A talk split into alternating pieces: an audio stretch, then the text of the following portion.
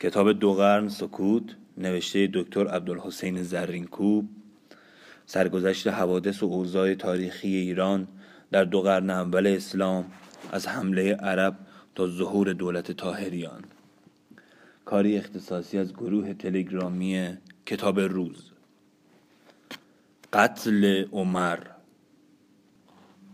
توطعه قتل عمر که بعضی از ایرانیان ساکن مدینه در آن دستن در کار بودند گواه این دعوی است. ابو لولو فیروز که دو سال بعد از فتح نهاوند عمر بر دست او کشته شد از مردم نهاوند بود. نوشتند که او قبل از اسلام به اسارت روم افتاده بود و سپس مسلمانان او را اسیر کرده بودند. اینکه او را رومی و حبشی و ترسا گفتهاند نیز ظاهرا از همین جاست و محل تعمل هم هست. به هر حال نوشتند که وقتی اسیران نهاوند را به مدینه بردند ابو لولو فیروز ایستاده بود و در اسیران مینگریست کودکان خورد سال را که در بین اسیران بودند دست بر سرهایشان میپسود و میگریست و می‌گفت عمر جگرم بخورد. نوشتند این فیروز غلام مغیرت ابن شعبه بود. بلعمی گوید که درودگری کردی و هر روز مغیره را دو درم دادی. روزی این فیروز سوی عمر آمد و او با مردی نشسته بود. گفت یا عمر مغیره بر من قله نهاده است و گران است و نتوانم دادن. بفرمای تا کم کند. گفت چند است؟ گفت روزی دو درم. گفت چه کار دانی؟ گفت درودگری دانم و نقاشم و کندگر و آهنگری نیز توانم. پس عمر گفت چندین کار که تو دانی دو درم روزی نه بسیار بود. چندین شنیدم که تو گویی من آسیا کنم بر باد که گندم آس کند. گفت آری. عمر گفت مرا چنان آسیا باید که سازی. فیروز گفت اگر زنده باشم سازم تو را یک آسیا که همه اهل مشرق و مغرب حدیثان کنند و خود برفت. عمر گفت این غلام مرا به کشتن بیم کرد. به ماه زلحجه بود بامداد سفیددم عمر به نماز بامداد بیرون شد و به مزگت و همه یاران پیغمبر صف کشیده بودند و این فیروز نیز پیش صف اندر نشسته و کاردی حبشی داشت دسته به میان اندر. چنان که تیغ هر دو روی بود و راست و چپ بزند و اهل حبشه چنان دارند. چون عمر پیش صف اندر آمد فیروز او را شش ضرب بزد و از راست و چپ بر بازو و شکم و یک زخم از آن بزد به زیر نافت. از آن یک زخم شهید شد و فیروز از میان مردم بیرون جست. در این توطعه قتل عمر چنان که از قرائن برمیآید ظاهرا هرمزان و چند تن از یاران پیغمبر دست داشتند. بلعمی می‌گوید که چون عثمان به مزگت آمد و مردمان گرد آمدند نخستین کاری که کرد عبیدالله ابن عمر را بخواند و از همه پسران عمر عبیدالله مهمتر بود. و آن هرمزان که از اهواز آورده بودند پیش پدرش و مسلمان شده بود. همه با ترسایان نشستی و جهودان و هنوز دلش پاک نبود و این فیروز که عمر را شهید کرد ترسا بود. و او هم با هرمزان همدست بود و غلامی بود از آن سعد ابن ابی وقاص حنیف نام. و هر سه به یک جای نشستندی و ابو بکر را پسری بود نامش عبدالرحمن. که با عبیدالله ابن عمر دوست بود و این کارت که عمر را بدان زدند سلاح حبشه بود و به سه روز پیش که عمر را بکشتند عبیدالله با عبدالرحمن نشسته بود.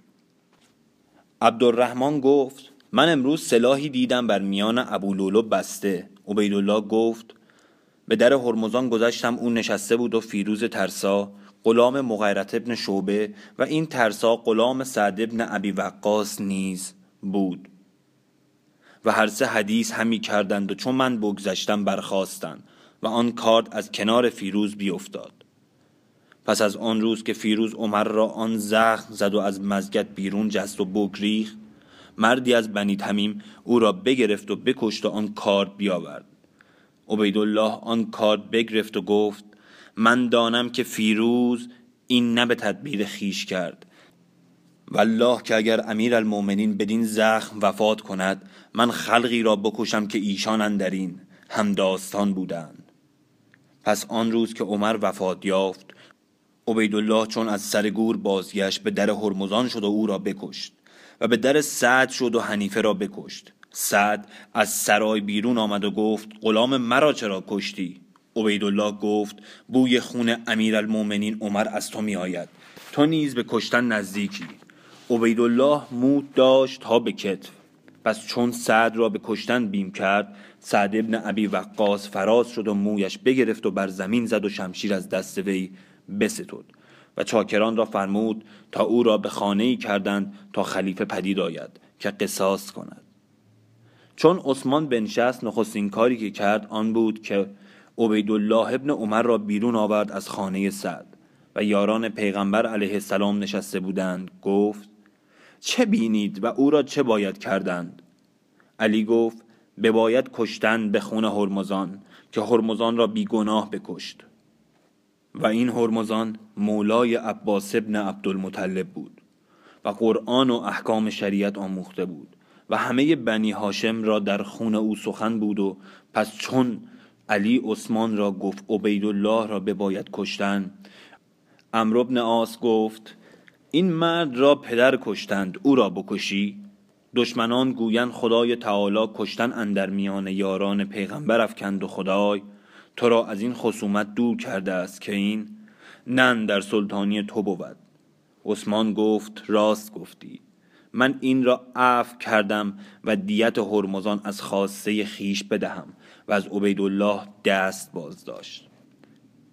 به دینگونه ایرانیان کینه ضربتی را که از دست عمر در قادسیه و جلولا و نهاون دیده بودند در مدینه از او باز ستاندند و نیز در هر شهری که مورد تجاوز و دستبرد عربان میگشت ناراضیان تا آنجا که ممکن بود در می ایستادند و تا وقتی که به کلی از دفاع و مقاومت نومید نشده بودند در برابر این فاتحان که بر رغم سادگی سپاهیانه رفتاری تند و خشن داشتند سر به تسلیم فرود نمی آوردند. با این حال وقتی آخرین پادشاه سرگردان بدفرجام ساسانی در مرو به دست یک آسیابان گمنام کشته شد و شاهزادگان و بزرگان ایران پراکنده و بینام و نشان گشتند رفته رفته آخرین آبها نیز از آسیاب افتاد. و مقاومت های بی نظم و غالبا بی نقشه و بی نتیجه هم که در بعضی از شهرها از طرف ایرانیان در مقابل عربان می‌شد به تدریج از میان رفت. عربان بر اوضاع مسلط گشتند اما هیچ چیز مزهکتر و شگفت انگیزتر و در عین حال ظالمانه تر از رفتار این فاتحان خشن و ساده دل نسبت به مغلوبان نبود. رفتار فاتحان داستانهایی که در کتابها در این باب نقل کردن شگفتانگیز است و بسا که مایه حیرت و تأثیر می شود نوشتند که فاتح سیستان عبدالرحمن ابن سمر سنتی نهاد که راسو و جوج را نباید کشت. اما گویا سوسمارخاران گرسنه چشم از خوردن راسو و جوج نیز نمی توانستند خودداری کنند. در فتح مدائن نیز عربان نمونه هایی از سادگی و کودنی خیش را نشان دادند گویند شخصی پاره یاقوت یافت در قایت جودت و نفاست و آن را نمی شناخت. دیگری به دور رسید که قیمت او می‌دانست آن را از او به هزار درم بخرید. شخصی به حال او واقف گشت. گفت آن یاقوت ارزان فروختی. او گفت اگر بدانستمی که بیش از هزار عددی هست در بهای آن طلبیدمی. دیگری را زر سرخ به دست آمد در میان لشکر ندا کرد صفرا را به بیزا که می‌خرد؟ و گمان او آن بود که نقره از زر بهتر است. و همچین جماعتی از ایشان انبانی پر از کافور یافتند پنداشتند که نمک است. قدری در دیگ ریختند تم تلخ شد و اثر نمک پدید نیامد. خواستند که آن انبان را بریزند. شخصی بدانست که آن کافور است و از ایشان آن را به کرباس پاره‌ای که دو درم ارزیدی بخرید. اما وحشی طبعی و تندخویی فاتحان وقتی بیشتر معلوم گشت که زمام قدرت را در کشور فتح شده به دست گرفتند. ضمن فرمان روایی و کارگزاری در بلاد مفتوح بود که زبونی و ناتوانی و در عین حال بهانه جویی و درنده خویی عربان آشکار گشت. روایت هایی که در این باب در کتاب ها نقل کرده اند تمورزی و تنخویی این فاتحان را در معامله با مغلوبان نشان می دهد. بسیاری از این داستان ها شاید افسانه هایی بیش نباشد. اما در هر حال رفتار مسخره آمیز دیوان واری قومی فاتح اما آری از تهذیب و تربیت را به خوبی بیان می کند می نویسند عربی را بر ولایتی والی کردند. جهودان را که در آن ناحیه بودند گرد آوردند و از آنها درباره مسیح پرسید. گفتند او را کشتیم و به دار زدیم. گفت آیا خونبه های او را نیز پرداختید؟ گفتند نه. گفت به خدا سوگند که از اینجا بیرون نروید تا خونبه های او را بپردازید. آج بر حوالی بسر والی بود. مردی را از ترسایان نزد او آوردند. پرسید نام تو چیست؟ مرد گفت بنداد شهر بنداد. گفت سه نامداری و جزیه یک تن می‌پردازی؟ پس فرمان داد تا به زور جزیه سه تن از او بستاندند. از این گونه داستان ها در کتاب های قدیم نمونه های بسیار می‌توان یافت. از همه اینها به خوبی برمی آید که عرب برای اداره کشوری که گشوده بود تا چه اندازه عاجز بود.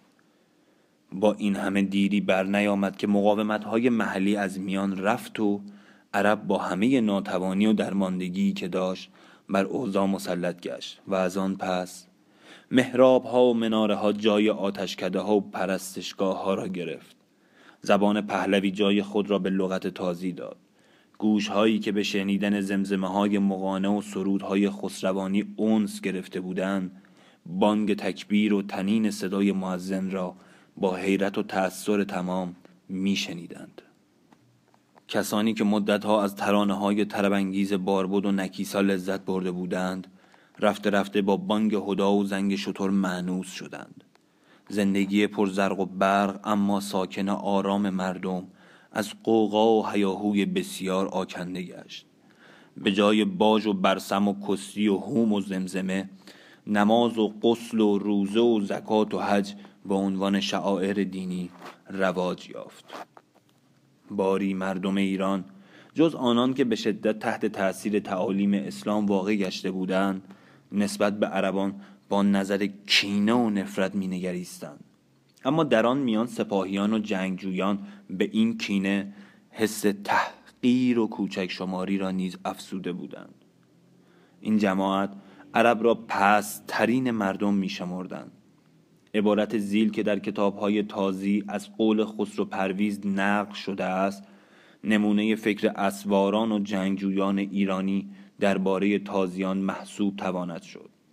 خسرو می‌گوید اعراب را نه در کار دین هیچ خصلت نیکو یافتم و نه در کار دنیا.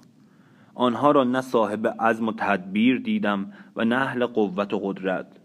آنگاه گواه فرومایگی و پستی همت آنان همین بس که آنها با جانوران گزنده و مرغان آواره در جای و مقام برابرند. فرزندان خود را از راه بینوایی و نیازمندی می‌کشند و یکدیگر را بر اثر گرسنگی و درماندگی می‌خورند. از خوردنی ها و پوشیدنی ها و لذت ها و کامرانی های این جهان یک سر بی بهرند بهترین خوراکی که منعمانشان می‌توانند به دست آورد گوشت شتر است که بسیاری از درندگان آن را از بیم دچار شدن به بیماری ها و به سبب ناگواری و سنگینی نمی‌خورند. کسانی که درباره اعراب بدین گونه فکر می‌کردند طبعا نمی‌توانستند زیر بار تسلط آنها بروند. سلطه عرب برای آنان هیچ گونه قابل تحمل نبود. خاصه که استیلای عرب بدون قارت و انهدام و کشتار انجام نیافت. در برابر سیل حجوم تازیان شهرها و قلعه های بسیار ویران گشت. خاندانها و دودمانهای زیاد بر باد رفت. نعمتها و اموال توانگران را تاراج کردند و قنایم و انفال نام نهادند. دختران و زنان ایرانی را در بازار مدینه فروختند و سبایا و اسرا خواندند. از پیشوران و برزگران که دین مسلمانی را نپذیرفتند باج و ساو گران به زور گرفتند و جزیه نام نهادند. همه این کارها را نیز عربان در سایه شمشیر و تازیانه انجام می‌دادند. هرگز در برابر این کارها هیچ کس آشکارا یارای اعتراض نداشت. حد و رجم و قتل و حرق تنها جوابی بود که عرب خاصه در عهد امویان به هر گونه اعتراضی می‌داد.